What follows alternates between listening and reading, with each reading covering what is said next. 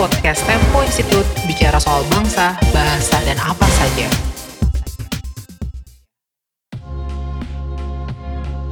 Halo, saya Alexandra Pinandita dari Tempo Institute. Anda mendengarkan Utara, podcast dari Tempo Institute.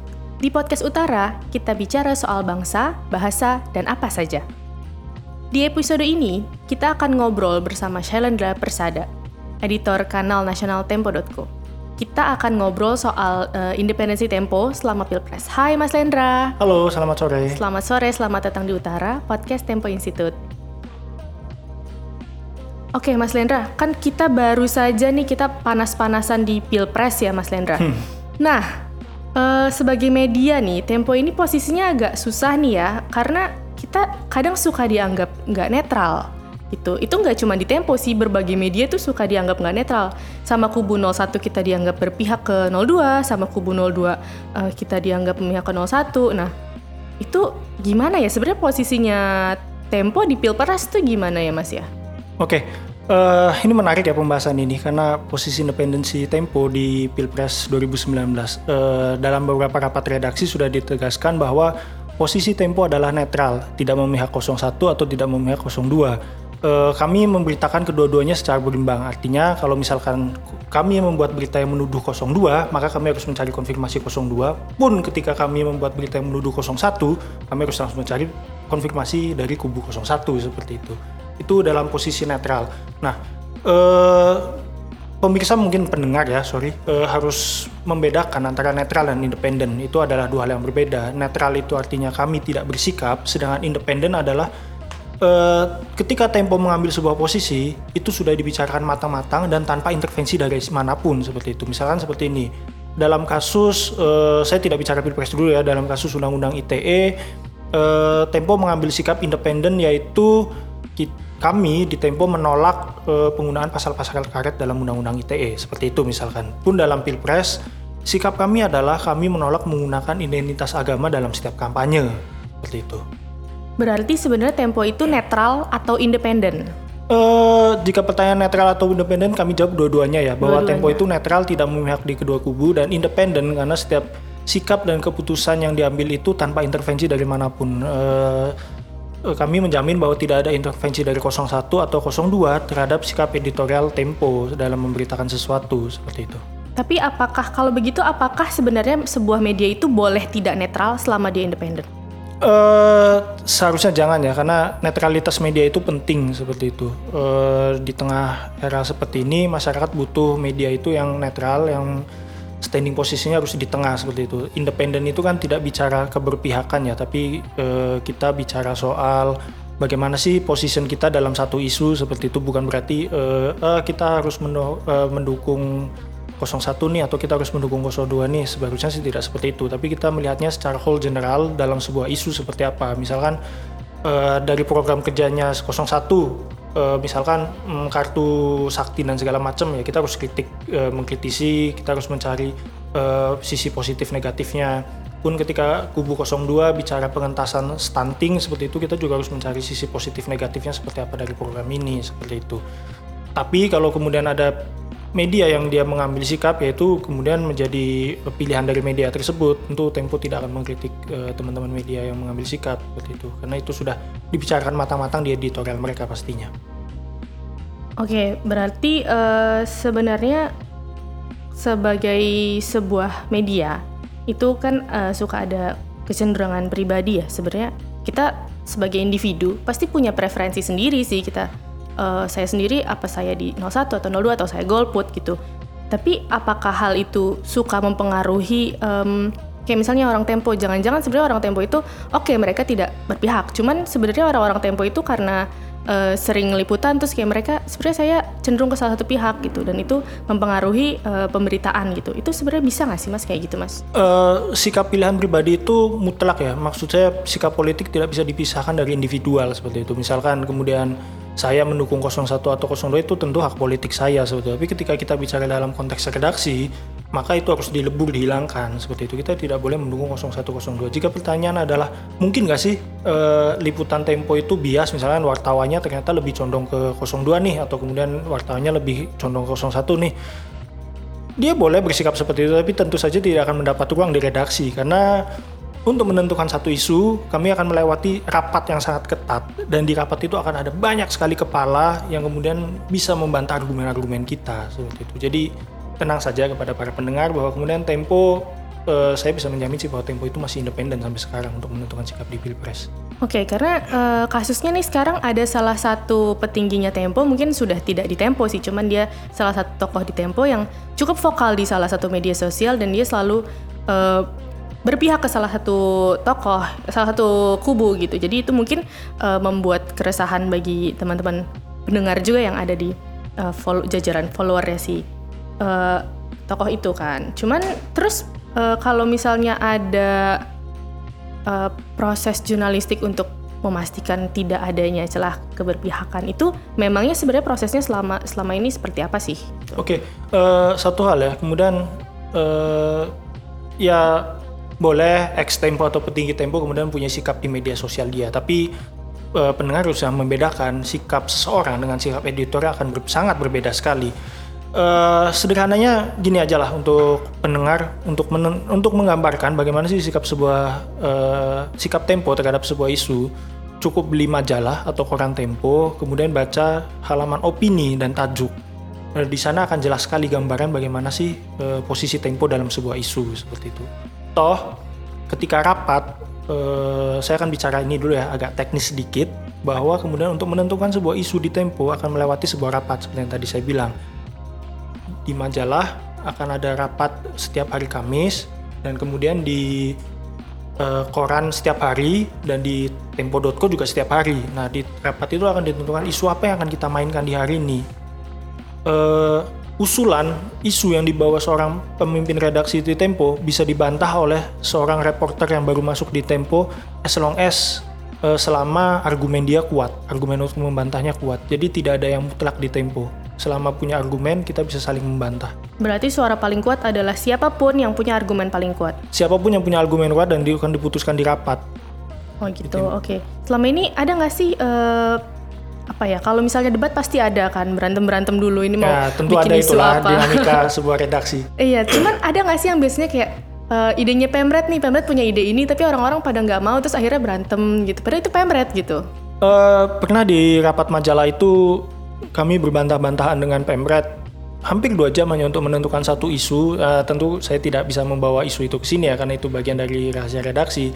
Tapi yang jelas setelah dua jam berbantah-bantah ide Pemret itu gugur dan tidak jadi eh, kami eksekusi karena memang tidak disetujui rapat dan dipindah ke angle yang lain seperti itu. Itu sering terjadi di rapat semacam itu. Bahkan eh, di tempo.co dan di koran Tempo yang dinamika rapatnya itu setiap hari, hal seperti itu menjadi sesuatu yang wajar, saling membantah satu isu.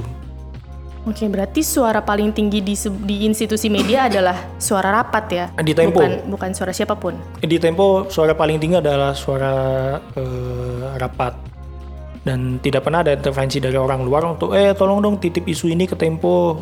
Saya mau nitip isu ini dong untuk Tempo. Eh, itu kayaknya nggak pernah belum pernah terjadi hal-hal semacam itu. Bahwa kemudian ada orang menyumbang bahan tulisan iya itu satu hal lain. Tapi apakah bahan itu akan ditulis diputuskannya tentu di rapat Jadi kalau ada orang dari sebuah institusi mau nitip berita di Tempo, saya mau bayar segini nanti tolong masukin dong satu kolom kecil gitu bisa mas? tidak pernah terjadi Tidak pernah. hal-hal semacam itu yang ada biasanya orang datang ke Tempo bawa satu kasus "Eh, saya punya kasus ini tolong dong ditulis di Tempo maka kami pelajari dulu kalau kasusnya memang menarik akan kami tulis beberapa liputan Tempo based on dari whistleblower yang datang ke kami para pembisik eh, penulis-penulis yang datang ke kami dan membawa kasus Apakah semuanya ditulis? Tidak. Kami akan verifikasi dulu datanya, apakah datanya solid dan segala macam. Mungkin teman-teman pernah dengar liputan soal eh, dugaan korupsi di Alkes alat kesehatan itu juga dari whistleblower. Kemudian dulu eh, yang menyeret salah satu perusahaan sawit juga dari whistleblower. Jadi whistleblower adalah orang-orang yang punya info,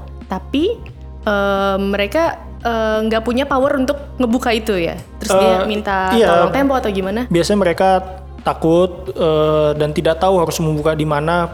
Mereka tahu ini kasus korupsi yang besar nih, saya tit- eh, minta untuk ditulis dong seperti itu. Nah kami biasanya tulis setelah verifikasi tentu saja ya. Eh, verifikasi ada harga mati di Tempo itu adalah poin pertama. Semenarik apa pun datanya, misalkan eh, ada orang tiba-tiba datang saya punya korupsinya pejabat X nih menteri X nih seperti itu tapi ternyata datanya nggak solid dia nggak bisa menunjukkan bukti-bukti yang kuat yang valid ya kami tidak mungkin tulis seperti itu karena filter kami adalah jangan-jangan nih orang hanya ingin memakai nama Tempo nih untuk uh, legitimasi dia untuk kemudian uh, bargaining dia itu kami tentu tidak akan tulis tapi kalau dia datanya solid datanya kuat dan hasil penelusuran kami memang sesuai dengan data dia maka akan kami tulis Seru nih kayak bagian soal uh, verifikasi investigasi. Cuman kita balik lagi ke topik awal soal netralitas itu tadi. Uh, walaupun apa yang Mas Linda selama ini dari tadi udah bilang panjang lebar, cuman akan tetap ada orang yang menganggap kalau oh ya tetap aja nih uh, apa ada cek fakta di Tempo ada cek fakta kan ya. Nah ini misalnya uh, Prabowo bilang ini ternyata Prabowo salah. Terus nanti komen-komennya orang-orang uh, apa nih Tempo berpihak gitu atau ini uh, Ma'ruf Amin ngomong sesuatu terus dibilang uh, yang Ma'ruf Amin katakan ini bukan hal yang benar gitu. Nanti orang-orang yang dari kubu 01 bilang kayak ini emang nih Tempo nih ke ke 02 itu gimana sih cara meyakinkan masyarakat kalau sebenarnya Tempo tuh nggak berpihak? Ini emang emang seperti ini gitu loh. Emang faktanya seperti itu mau gimana? Iya iya. Itu menarik. Uh, salah satu misi Tempo di pemilu 2019 ini dan kebetulan kami bekerjasama dengan beberapa lembaga ya seperti Google dan segala macam. Kami punya namanya kanal cek fakta cekfakta.tempo.co mungkin pendengar bisa membukanya di situ. Dah di sana ada banyak sekali hmm, hoax-hoax kabar bohong yang sudah kami debang, yang sudah kami verifikasi uh, kebenarannya. Memang kalau kami setelah itu kami posting di media sosial untuk promo bahwa yang ini hoax loh, yang ini nggak hoax loh, yang ini menyesatkan loh beritanya, ada yang nggak suka, ada yang suka. Itu hal yang wajar yang lumrah iya. dan itu rasanya bukan menjadi sesuatu yang membebani awak redaksi karena gini, kalau kami kemudian berpikir ah orang-orang tetap nggak percaya walaupun kita menulis ya nanti kita akan berhenti untuk mengklarifikasi hoax-hoax yang beredar dong. Jangan sampai kami patah semangat hanya karena mendengarkan e, ini lebih condong ke 01 nih ini hanya lebih condong ke 02 nih. Hmm, yang kami yang kami harapkan adalah kemudian ketika kami sudah mendebang sebuah isu kemudian menjadi viral ya mungkin ada satu dua orang yang oh ternyata hoax ya. Ada yang seperti itu. Kami tidak berharap semua orang kemudian percaya, percaya karena memang itu akan sangat susah sekali seperti yeah. Tapi setidaknya ada satu dua dan kemudian kami sudah menjalankan tanggung jawab kami sebagai media clearing house. Uh, kami sudah menjelaskan faktanya seperti ini loh. Ternyata ini hoax loh seperti itu.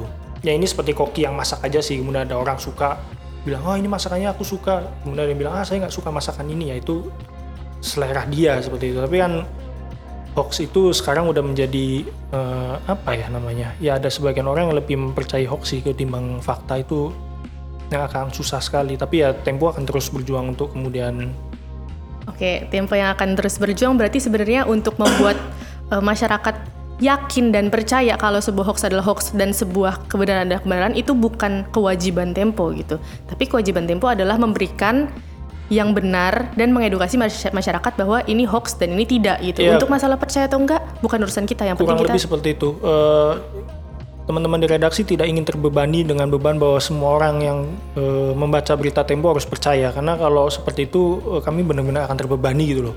E, oh kok ini sini nggak percaya sih seperti itu. Nah kami takut nanti hal itu akan menjadi bumerang bagi kami sehingga kami berhenti menulis, berhenti mengabarkan sesuatu yang fakta karena berpikir ya gitu. karena berpikir ah, orang-orang udah nggak percaya ngapain sih kita harus terus ngapain sih kami harus terus e, mendebang sebuah hoax kan nggak mungkin kan seperti itu. Tugas kami ya clearing bahwa ini loh ke masyarakat uh, ada berita yang sesungguhnya seperti ini klarifikasinya seperti itu. Oke berarti netizen menggonggong tempo berlalu. Oke. Oke, uh, mungkin segmen satunya soal independensi kayaknya ini menarik banget. Uh, tapi kita nanti akan melanjutkan ke segmen 2 soal verifi verifikasi fakta.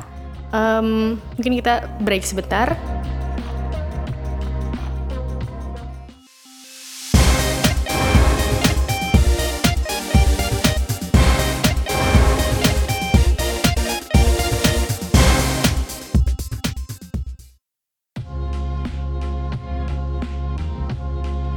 Kembali lagi di segmen kedua bersama saya, Alia Chandra Pinandita dari Tempo Institute. Anda mendengarkan Utara, podcast dari Tempo Institute. Di podcast Utara, kita bicara soal bangsa, bahasa, dan apa saja. Masih bersama Shalendra Persada, editor kanal nasional Tempo.co. Di segmen kedua kita akan bicara soal uh, proses pemberitaan di Tempo. Oke, tadi Mas Lenda tadi kita sempat bahas soal verifikasi fakta sedikit ya. Nah, sebelum menuju ke sana, aku mau tanya dong sebenarnya proses liputan di Tempo tuh dirancang tuh gimana ya? Day by day-nya sebenarnya ngapain aja ya? Oke, eh, di Tempo itu kan ada tiga kanal utama ya. Eh, sorry, ada tiga produk utama yaitu majalah Tempo, koran Tempo, dan Tempo.co. Majalah Tempo dirancang sepekan sekali, eh, rapat perencanaannya di hari Kamis. Nah, di sana itu mereka akan membahas apa isu liputan mendalam karena dia liputan eh, karena terbitnya mingguan mendalam yang eh, akan terbit di pekan berikutnya sebetulnya. Di sana kemudian mulai dari isu politik, hukum dan semuanya dibahas. Eh, Masing-masing kanal kanal itu adalah kompartemen kecil-kecil di majalah Tempo yaitu nasional, hukum, kemudian olahraga, ekonomi. Itu harus datang ke rapat membawa usulan apa yang dibahas.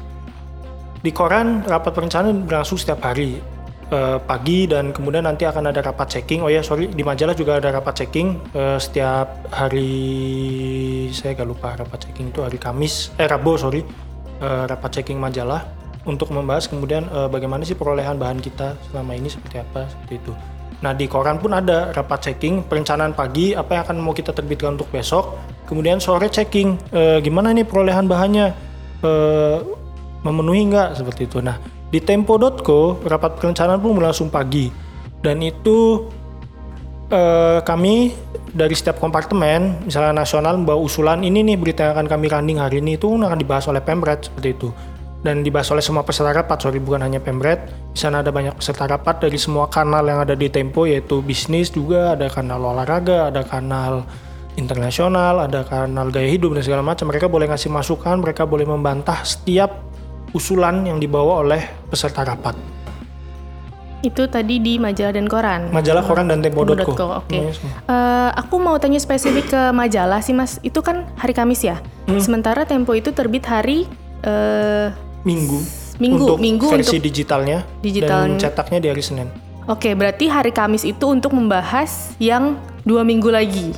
Eh, untuk Eh, yang minggu depannya. yes minggu depannya. Oke, cukup panjang ya prosesnya dari Du- Kamis. Ya untuk dua minggunya lagi. Misalnya ini hari Kamis kan sekarang, Mm-hmm. maka eh, kami akan membahas untuk yang eh, Senin dua pekan lagi. Karena Oke. yang Senin, Senin dua besok pekan sudah lagi. dibahas di Kamis yang lalu. Oke, sepanjang itu ya majalah. Sepanjang itu. Oke oke, ya cukup menarik. oke, eh, nah sebenarnya yang mau aku tanyakan nih eh, soal Tempo.co nih mas. Soalnya eh, media digital kan sekarang lagi naik banget, tapi kayak saking cepatnya media digital itu banyak kesalahan. Nah di Tempo.co ini karena Mas Lenda dari, dari Tempo.co ya, eh, kita pasti eh, membawa verifikasi itu menjadi sebuah kunci dari pemberitaan. Nah, kalau tempo.co ini sendiri verifikasinya tuh gimana sih?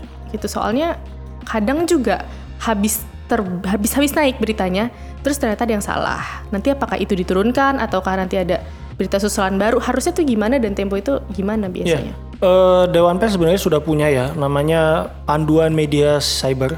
Eh, itu untuk teman-teman semua media online, bagaimana eh, kemudian harus verifikasi dan segala macam untuk di media online. Oke, di Tempo.co pun mengikuti panduan dari eh, Dewan Pers. Misalnya gini, ada satu isu menyerang kubu Prabowo atau vis-a-vis ya kebalikannya. Kubu Prabowo kemudian menyerang kubu Jokowi. Iya. maka boleh berita itu langsung naik saat itu juga asal harus dicantumkan di bawah akhir paragraf adalah upaya kita mengkonfirmasi dari pihak yang dituduh.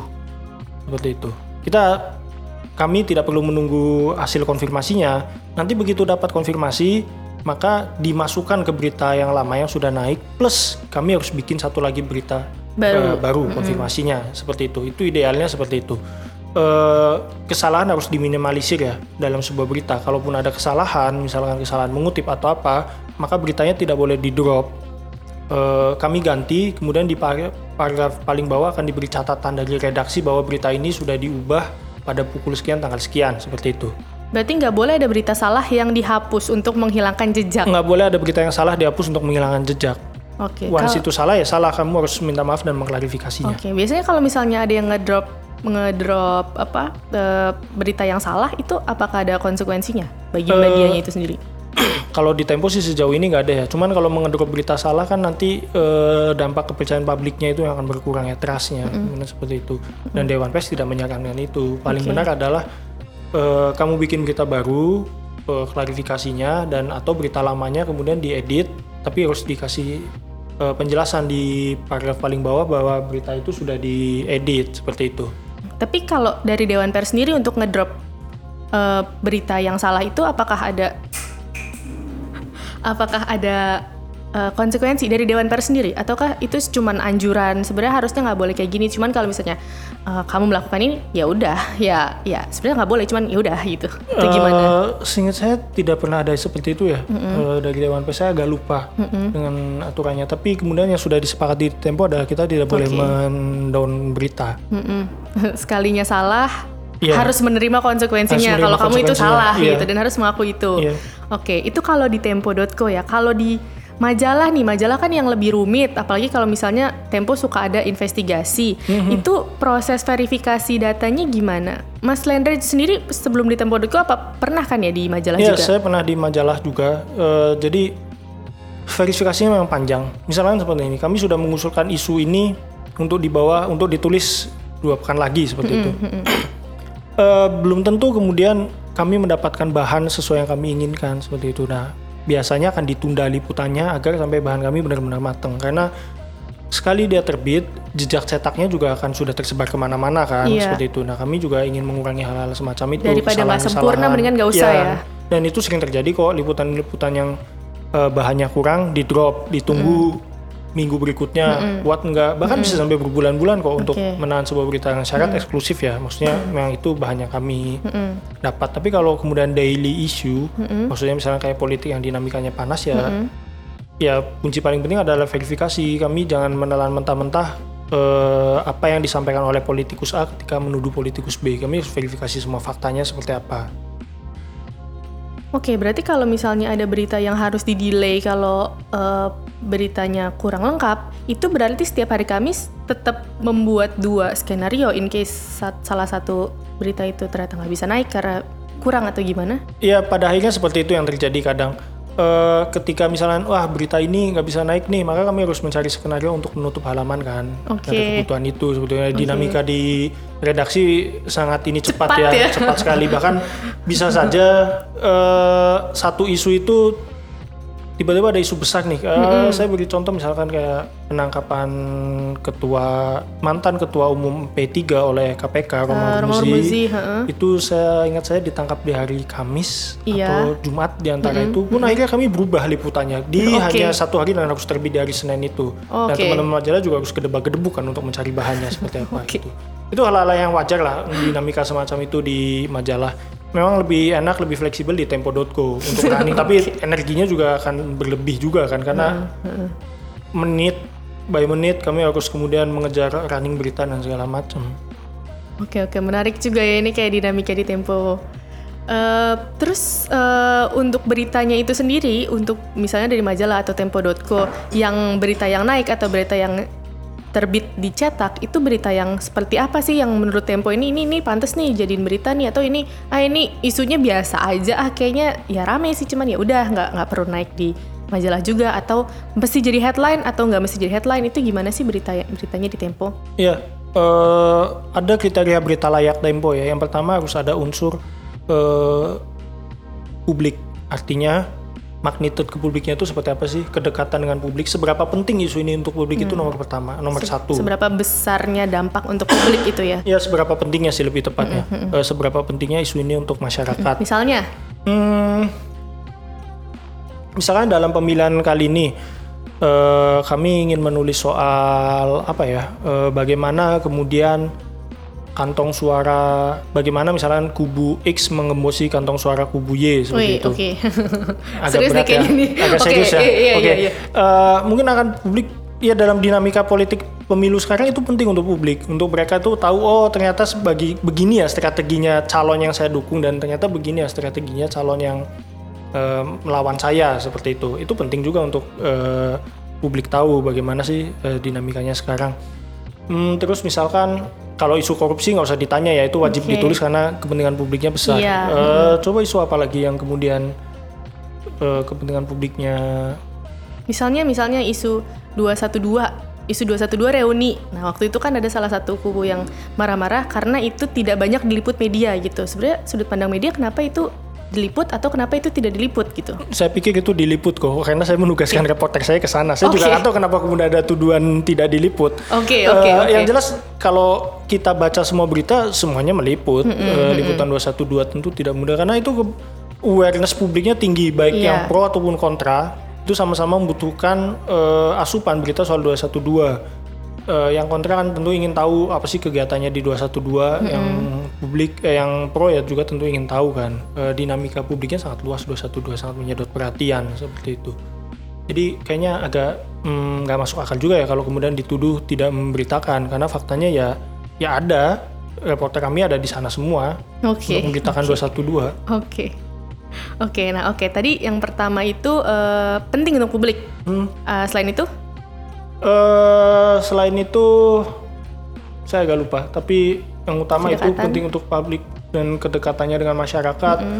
Eh, kami tentu tidak akan capek-capek menulis soal isu misalkan eh, kejadian di negara X kalau ternyata tidak ada dampaknya untuk Indonesia. Atau misalkan ada seseorang yang menemukan benda apa gitu tapi ternyata tidak ada faedahnya untuk Indonesia tentu kami tidak akan tulis untuk majalah ya untuk menentukan mana yang menjadi liputan utama dan liputan yang biasa reguler ya itu akan ditentukan di rapat pembahasannya seberapa kuat bahannya seberapa kuat akan menarik pembaca dan segala macam balik lagi ke eh, posisi tertinggi dalam redaksi Tempo Iya, rapat ya. rapat tentu akan rapat itu. ditentukan di rapat Oke, oke. Nah ini eh, karena menurut menurutku ti menurutku tuh masa eh menurutku sih eh, untuk eh, dinamika di majalah itu cukup menarik ya mas. Nah aku mau tanya sebenarnya dari sekian banyak liputan, Mas Rendra pernah di koran juga nggak?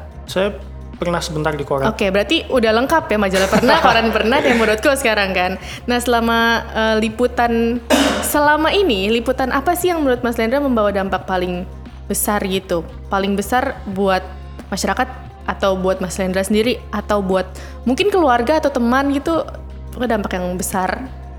Ini pertanyaan susah ya. Kalau Oke. ditanya ke wartawan dampaknya itu pasti akan eh, kami juga akan berpikir karena saking banyak yang liputannya. Tapi oke gini aja lah. Berapa liputan Tempo kemudian yang cukup eh, membuat banyak orang terhenyak ya. Walaupun kemudian kadang gini nih anehnya liputan Tempo. Kami nulisnya tahun ini kemudian baru terbukti di tahun keberapa dua tahun Oke, kemudian. oke, Oke, oke, kami oke. ambil contoh misalkan dugaan suap dulu eh, pengadaan alat simulator SIM. Kebetulan Oke, itu ha-ha. saya masih awal-awal jadi wartawan di Tempo, mungkin tahun 2011-2012 ingat saya Tempo menulis itu eh, yang memperoleh bahannya waktu itu adalah Uda Setri, dia redaktur sekarang dia redaktur XRE di majalah Tempo, redaktur eksekutif di majalah Tempo.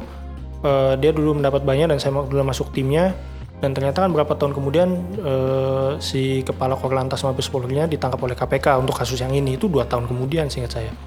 Kemudian kasus Nazarudin, kasus Nazarudin itu juga ditulis oleh Tempo jauh hari sebelum Nazarudin menjadi sorotan. Kemudian dua tahun kemudian Nazarudin baru ditangkap oleh KPK. Eh, kemudian ada korupsi Alkes, sorry korupsi eh, ini bukan korupsi ya jatuhnya lebih ke fraud, eh, ke penyimpangan soal dokter-dokter yang diduga kemudian promosikan salah satu merek obat mungkin Oke, ha. teman pernah dengar itu ditulis oleh tim investigasi di mana ditemukan ada dokter-dokter yang kayak promo, ah kamu pakai obat ini loh, nanti mereka akan dapat hadiah dari si produsen obat ini Hmm, seperti itu. gitu, oke. Nah itu efeknya adalah KPK dan Kementerian Kesehatan, singkat saya pernah bikin MOU soal itu pengetatan soal regulasi obat dan segala macam seperti itu. Jadi kadang tidak bisa diukur saat itu juga, dampaknya biasanya berlangsung 2 tahun dan kayaknya ya bukan tugas teman-teman wartawan juga untuk mikir ah aku menulis ini dampaknya apa ya karena nanti kalian akan terbebani soal itu. Oke, oke. Tulis tulis saja begitu kalian menemukan penyimpangan tulis eh, apakah itu akan berdampak sekarang ataupun nanti puluhan tahun ke depan ya itu akan dirasakan nantilah seperti itu. Yang penting kalian sudah mewartakan seperti itu faktanya. Tapi ketika yang Mas Lendra tulis ternyata kemudian terbukti, apakah ada perasaan puas atau tiba-tiba gimana ya? Ya tiba perasaan bahagia puas, aja kayak perasaan puas itu ada itu sering terjadi di redaksi kalau Oke. satu orang ini jadi tersangka padahal kita sudah tulis sering kali Iya, nanti heeh. akan terjadi wah bener kan wah wah wah ya kan itu udah gue bilang. itu sudah menjadi inilah sudah menjadi ya kepuasan tersendiri juga ya. Hmm. Mungkin teman-teman bisa beli ini ya buku wah, promo. Saya promo Oke. buku Iya. di balik investigasi wartawan Tempo ya. Kayaknya teman-teman Tempo Institute deh yang menerbitkan buku Iya, ini. tepat sekali. bisa dibeli di eh, Tokopedia atau langsung ke Tempo Institute bisa. Nah, kan benar. Iya. saya nggak dibayar untuk promo ini. Tapi intinya di balik itu, loh. di balik itu ada ini ya, ada kemudian bagaimana Tempo merancang liputan investigasi. Itu ada di buku itu semua. Oke, kayaknya menarik. Terus ada juga kalau nggak salah eh, Mas Lendra buku investigasi Tempo 1 dan 2. Oh iya. Nah, itu tuh uh, aku aku aku soalnya punya bukunya aku dikasih suruh baca nih baca itu kayak beberapa investigasi Tempo yang menarik lah. Iya iya betul itu juga isinya di dalamnya adalah bagaimana kemudian Tempo merancang sebuah investigasi dan dampaknya seperti apa baik ke wartawannya ataupun kemudian ke masyarakat seperti Oke. itu. Itu Oke. sih. Menarik sih ini soal investigasi. Mungkin lain kali kita akan bahas ini lebih panjang. Cuman eh, sekarang karena durasinya sudah habis ya, mungkin kita cukupkan sampai di sini. Terima kasih. eh, Saya boleh nambahin dikit. Oh nggak boleh. Nggak boleh, Oke boleh boleh boleh. Iya boleh boleh. Tapi jadi gini intinya adalah bahwa kemudian kalau Tempo dianggap pro 01 atau kemudian ada bilang ah Tempo ini pro-nya 01 kemudian yang lain bilang ah ini Tempo pro-nya 02 itu ya eh saya pikir enggak ya karena semua sudah ditentukan di rapat redaksi dan kami mengambil sikap independen bahkan eh, bukan cuma di isu 0102 kadang Tempo dicap ah Tempo ini po komunis atau PKI tapi kadang di satu sisi Tempo ini dicap liberal gitu kan. Kadang juga nggak jelas saya kayak ideologi Tempo ini apa. Yang jelas adalah standing Tempo adalah eh, kami memberitakan apa yang penting untuk masyarakat. Eh, kami ingin menjadi sebuah eh, pusat informasi untuk masyarakat mencari eh, informasi yang benar, tepat dan akurat itu seperti apa. Itu ada di Tempo seperti itu. Eh, kami bahasa di internalnya adalah Tempo sebagai clearing house untuk informasi yang beredar. Makanya sekarang kami juga punya cek fakta tempo.co gitu sih. Oke kalau gitu eh, terima kasih Mas Lendra eh, sudah cerita banyak sekali di podcast Utara. Mungkin kita bisa ketemu lagi lain kali. Yoi. Oke, Em, podcast Utara dipersembahkan oleh Tempo Institute, Center for Excellence Journalism. Anda bisa akses informasi lengkap podcast ini di website Tempo Institute www.tempoinstitute.org. Pastikan Anda mengikuti setiap episode podcast Utara dengan follow channel kami di Spotify, Anchor. Podcast ini juga ditayangkan di kanal video.tempo.co dan YouTube Tempo Institute. Saya Alia Chandra Pinandita, terima kasih telah mendengarkan.